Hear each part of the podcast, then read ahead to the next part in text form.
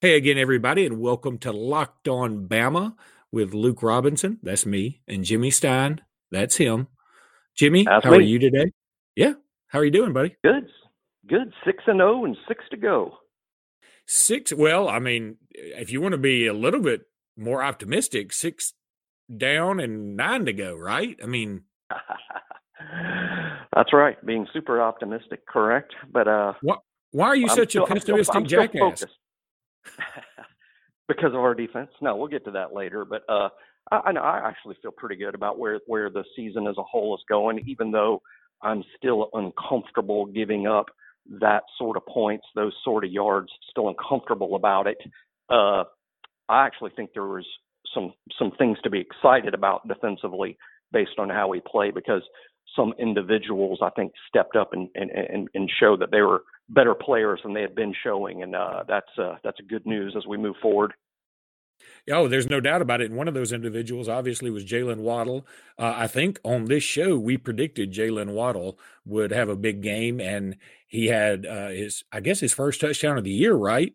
Um, Yeah, and was. on on a beautiful swing pass, uh, and really it was all him. I mean, yeah, the, this pass was fine, but it was really all him just maneuvering his way through the Texas A&M defense, and then his punt returns were incredible, um, just awesome. And frankly, I had this thought during the game while we were hitting another upright, which we can talk about later.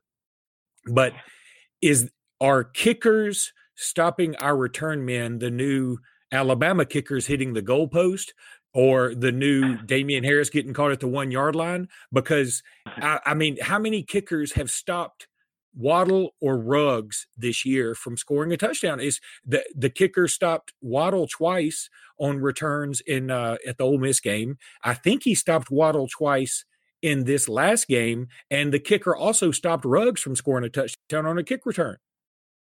What's so just bizarre? It's bizarre, period. But then factor in that Waddle has like one of the great shake and bait games around. I mean, Waddle can juke cornerbacks, and he does that routinely. The fact he can't shake a punter is uh is is really almost more comical than bad. I mean, like, come on, because I mean, if you can miss, if you can make, you know, the best cornerbacks in the world miss, how in the world can you not make a punter miss? But that's what's funny. But Waddle was fantastic in the re- return game. Ruggs has been great.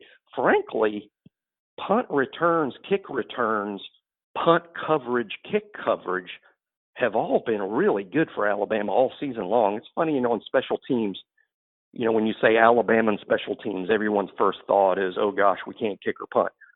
True and true to, to an extent. But the other elements of special teams, uh, returning punts, returning kicks, covering both, we're outstanding. So it's hard to say the special teams are bad. It's just, you know, it's just the usual kicker punter thing. Although let's let's give Bulovas some credit here. I'll, I realize he had a doink, and the doink was good. Uh, numbers are pretty good uh, in ter- so far this year. I mean, so we're really we're really not as bad as we say. But that said, it is strange that after 13 years of Nick Saban, we can be so singularly great at every position except one, and we know what that is. So, Jimmy, I think the ironic thing is that we have so much trouble with kickers and probably have for most of the Saban era. I don't know exactly when it started. I'm probably around, you know, 2000. After Leigh Tiffin. Yeah, I guess Leigh Tiffin. Yeah, after Leigh Tiffin. But um, so we have so much trouble with our own kickers, yet kickers on the other team are stopping our best return men. Isn't that bizarre? That is bizarre. That is bizarre. And I guess the good news about having a punter that can't punt it from his punting position all the way to the other team's linebacker unit, uh, we are preventing long returns by basically punting the ball about 12 yards. Let me ask this Is Jaylen Waddle, who, by the way, is leading the country in punt return yardage, is he the best punt returner ever who hasn't returned a punt for a touchdown? It is crazy that as great of a returner as he's been, there have been very few touchdowns for two seasons, really. I think there's only been one collectively in two seasons. Now I know he's had one or two called back, but uh, he's uh, he's only had one in a couple of seasons, and I would rank him very high among the best return guys I've ever seen at Alabama. And uh, and for him only have one touchdown, it kind of leads me to believe I, I, I'm a believer in things evening out. I won't be surprised if at some point in his career this year or next, Jaylen does something like uh, score a touchdown on punt returns four or five games in a row because no, I agree. Some some somehow it's got to even out, you know, and and the touchdowns may come in bunches. That that's what that's what makes sense to me in terms of what I think will happen because he, he is he is absolutely fantastic, and I, I mean it's crazy he didn't have touchdowns because you would have to really sell me on trading him for any punt returner in college football. Oh, I, there's no doubt I, I, would not do it. I just wouldn't do it. And in fact, I'm going to go out on a limb here and say that um, say that he gets one this week against Tennessee. I, I just you, you can see it coming. It's right there um, and it's it's going to happen. And I think he'll do it this weekend. You know, we're going to be playing a Tennessee team that's probably going to be punting a lot. No telling if their quarterback will their their right. true freshman quarterback, who is the better quarterback, will be playing or not yet. Um, and by the way, everybody, we're going to have a representative from Locked On Vols to do a crossover episode with Locked On Bama, and that's something I've noticed some other places doing, and we're going to try and do it every week that we can if there's a Locked On network and I know Jimmy, we were also efforting. You had a, a potential guest for later on. We also, yep. you know, hopefully we'll get our buddy Aaron Suttles on at some time. There, there's a lot of guests we have coming up, but that's something we can we can certainly talk about later. How about uh, Terrell Lewis finally getting his uh, getting his groove back? He, you know, every game it seems like he would have one play that would make you go, "Wow, that's what we want all the time," and then he just sort of disappeared. Right this game, he seemed to be pretty much locked in. And I have another question for you to answer about Terrell Lewis. Is he more intimidating because he doesn't wear like gloves or he doesn't wear the uh the like the that that special tape that's sort of like a second skin for everybody now i mean you know you can say that people are more intimidating when they're dressed like the terminator or even terrell lewis had that special arm brace or elbow brace last year but now, man, when he goes out there and it's just hit him in the raw, essentially, yeah. he looks scary as hell. It's like a power hitter in Major League Baseball that comes up there wearing no batting gloves. And it's rare to see that, but because it's so rare, you notice it. And like if some home run hitter comes up and he's not wearing batting gloves, he's just holding that that piece of wood in his bare hands. You're like, holy crap, this dude is a beast. and yeah. it's kind of like how you look at a uh, Terrell. No, I'll tell you what uh, sticks out to me was one play.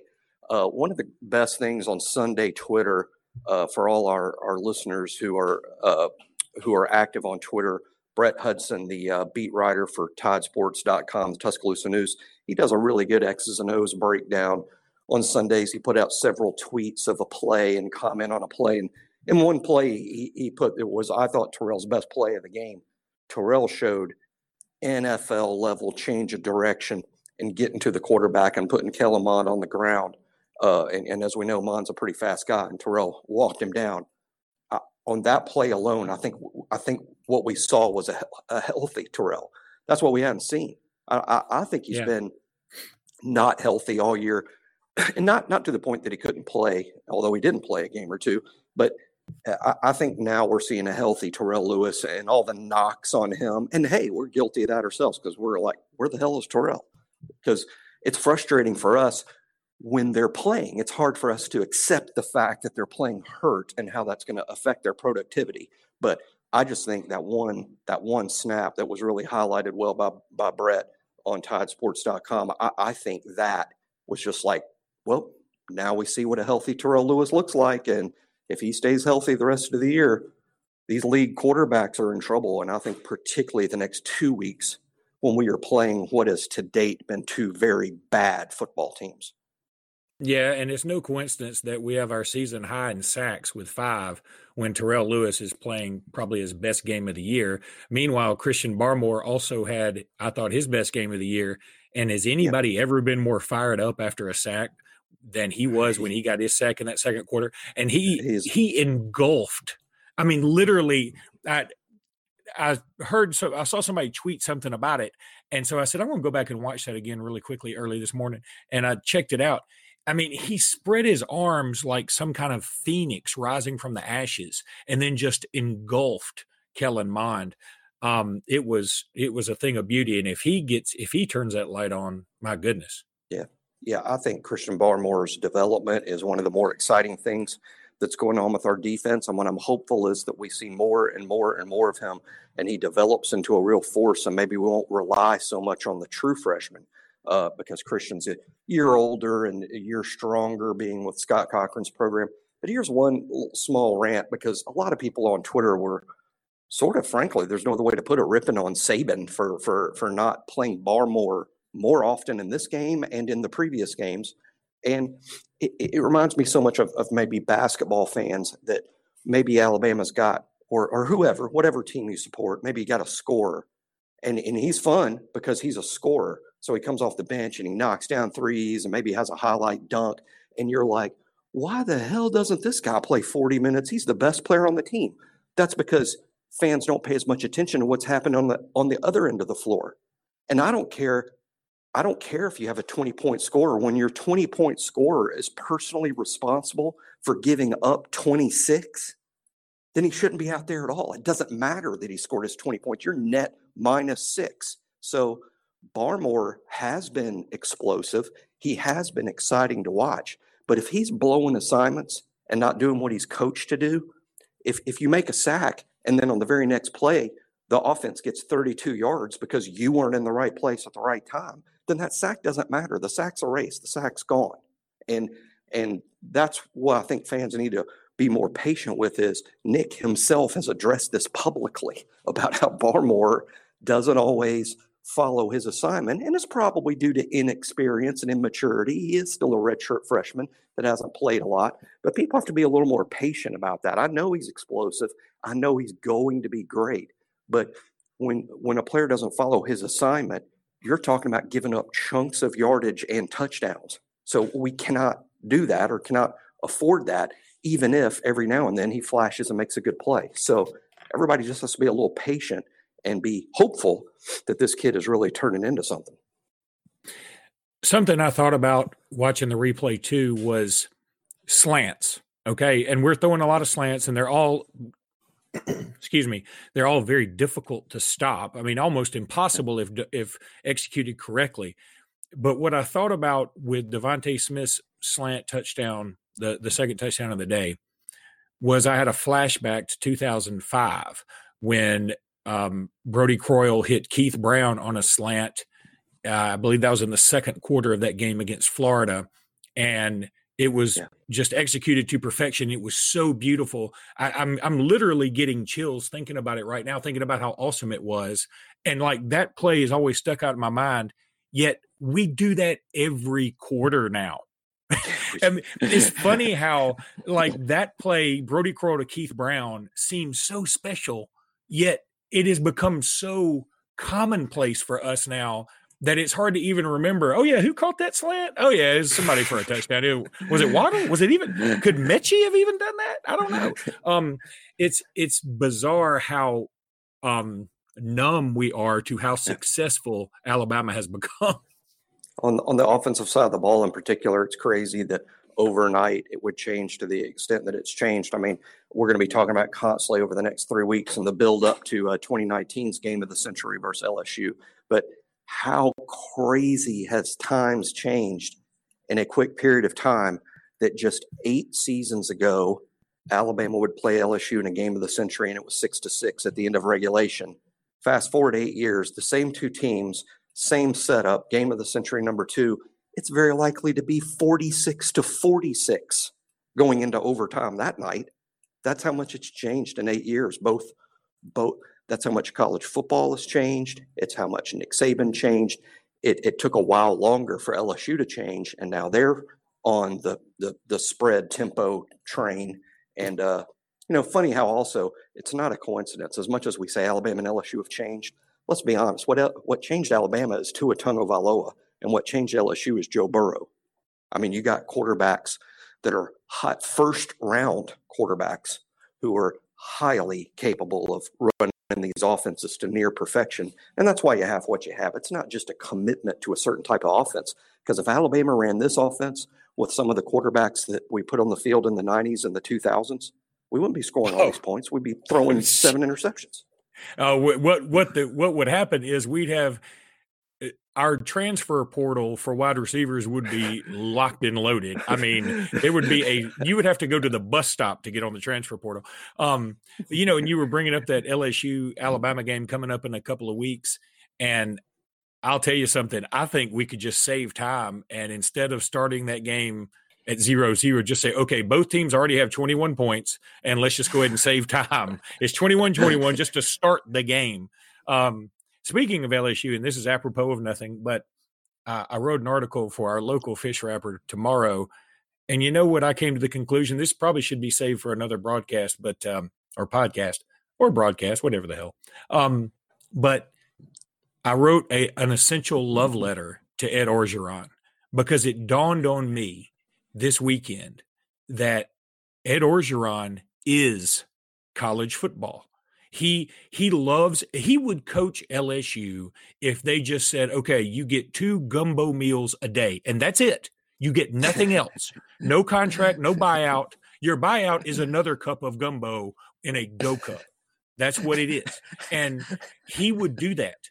And when he was talking, I mean, he he literally said on air, something along the lines of, and I can't do a great Orgeron impression, but it was something like, "Welcome to Death Valley, where dream come to die," and and I was thinking.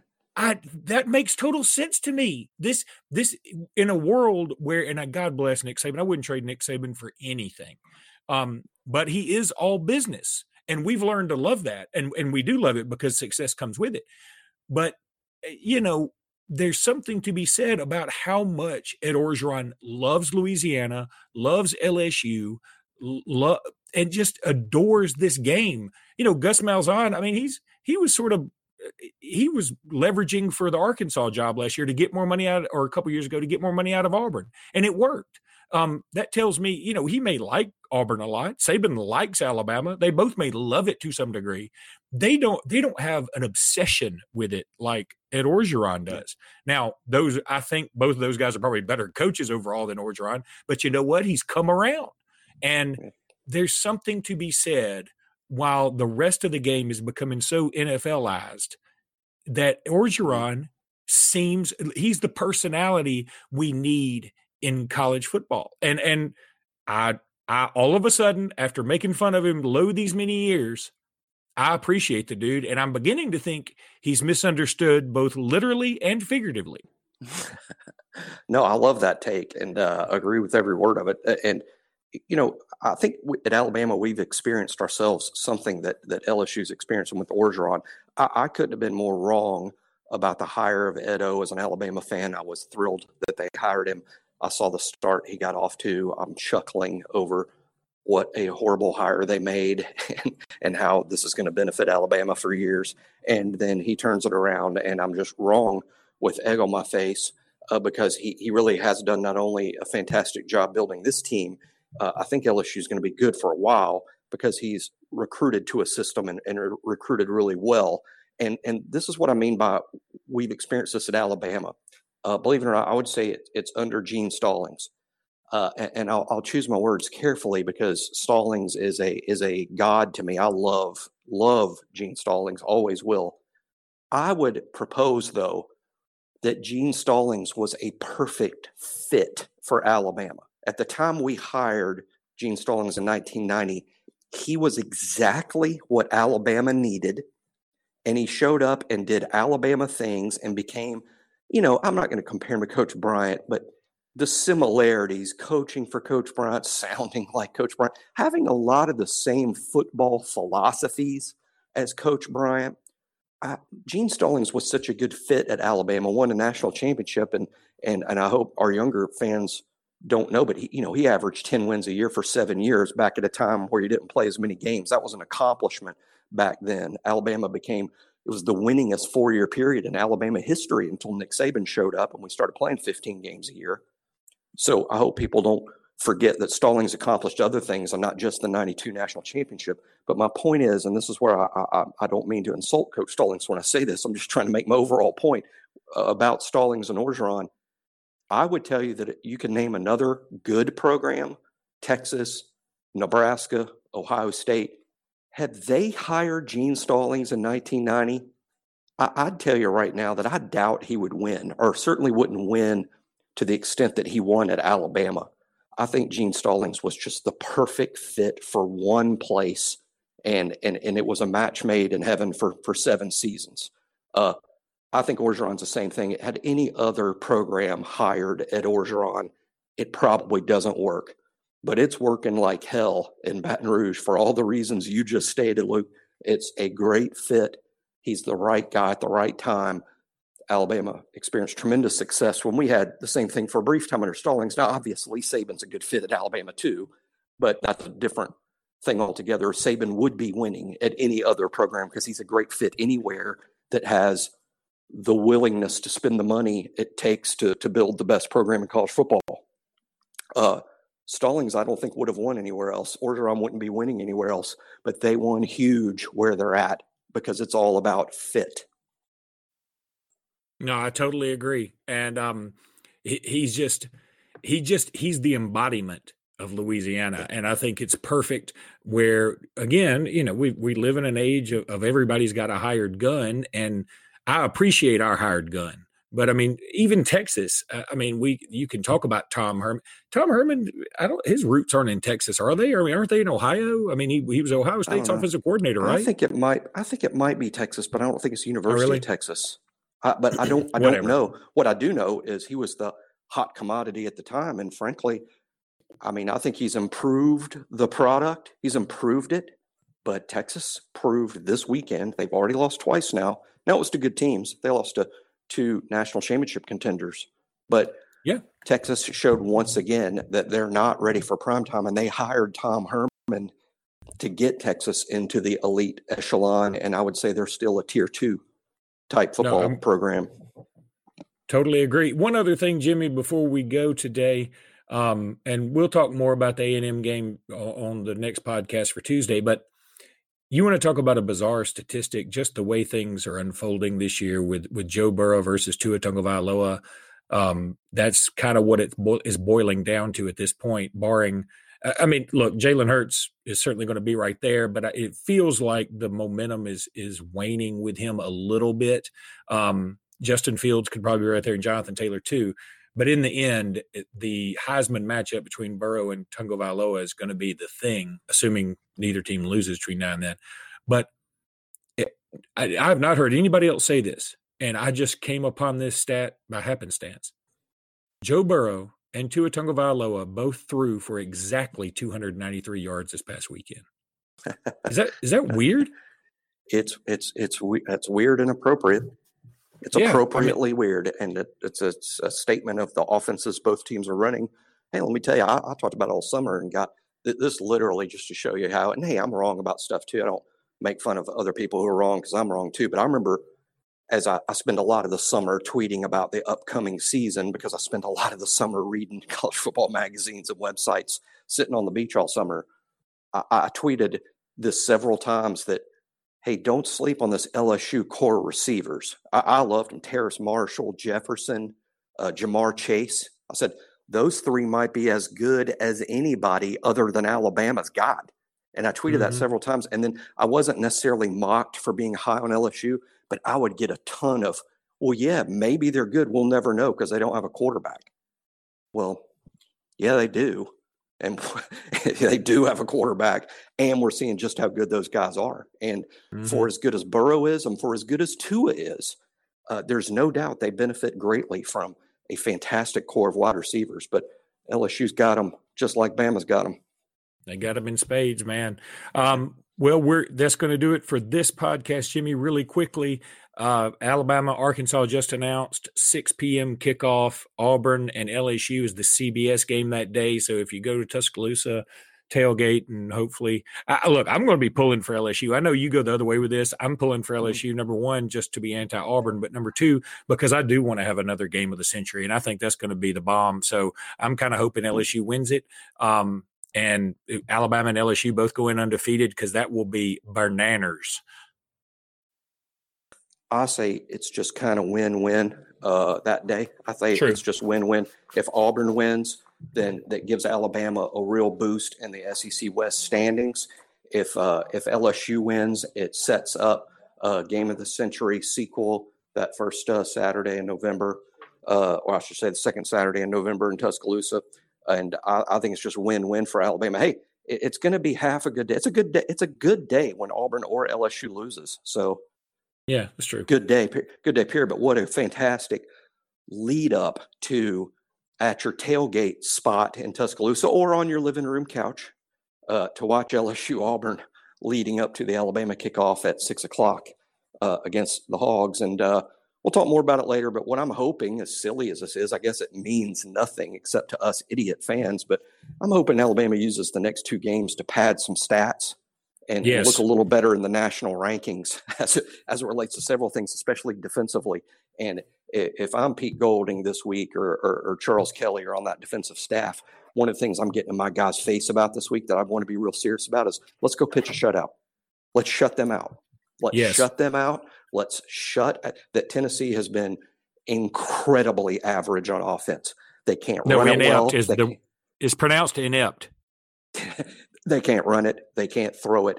They're primed to be shut out in a tough environment in Tuscaloosa. And I'm not saying, oh, I hate Tennessee. Let's beat them 63 to nothing. I'm not saying that at all. I'm just saying our defense has to get better and they have to build confidence. And, and nothing does that like a shutout.